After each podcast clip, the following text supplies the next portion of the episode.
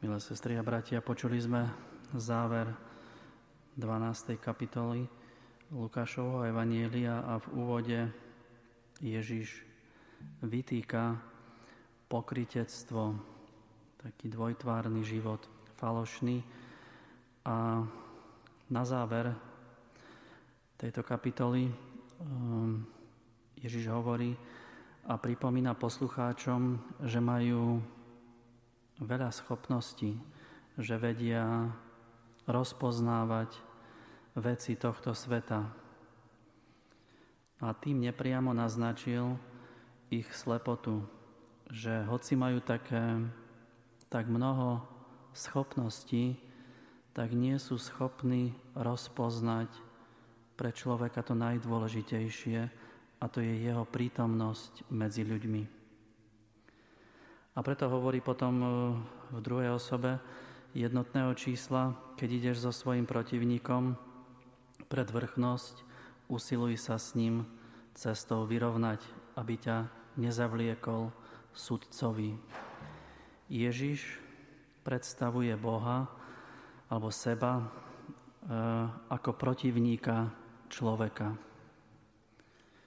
Nie nepriateľa, ale niekoho, kto stojí, kto kráča s človekom, e, môžeme povedať ako zrkadlo. Jeho prítomnosť, Božia prítomnosť v našom živote nám chce tak ako zrkadlo ukázať, čo je v nás falošné, čo je pokrivené, čo je nepravdivé, čo je skryté. Iba hlupák sa hneva na zrkadlo, teda Boh z nás chce dostať pravdu, pretože v kontakte s Bohom budeme iba vtedy a len do takej miery, ak budeme v kontakte s pravdou o sebe. Lebo takých nás Boh pozná, až keď sa stotožníme so sebou, až vtedy môžeme byť v kontakte s Bohom. Kvôli tomu, sa Boh mení na protivníka, teda na to zrkadlo nášho života, stojí ako prekážka k tomu, aby sme žili v pretvárke, v pokritectve.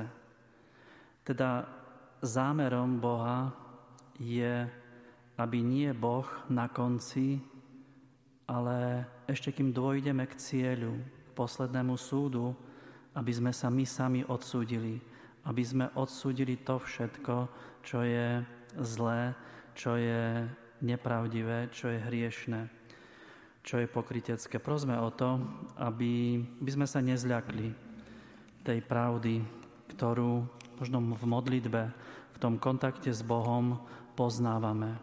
Aby sme stále jasnejšie si uvedomovali, že je to nesmierny dar, ktorý nás chce postupne robiť transparentnými a uvedomujúcimi si to, že Ježiš je ten, ktorý nakoniec v konečnom dôsledku je ten, kto nás pozná a chce sprevádzať bezpečne do väčšného cieľa.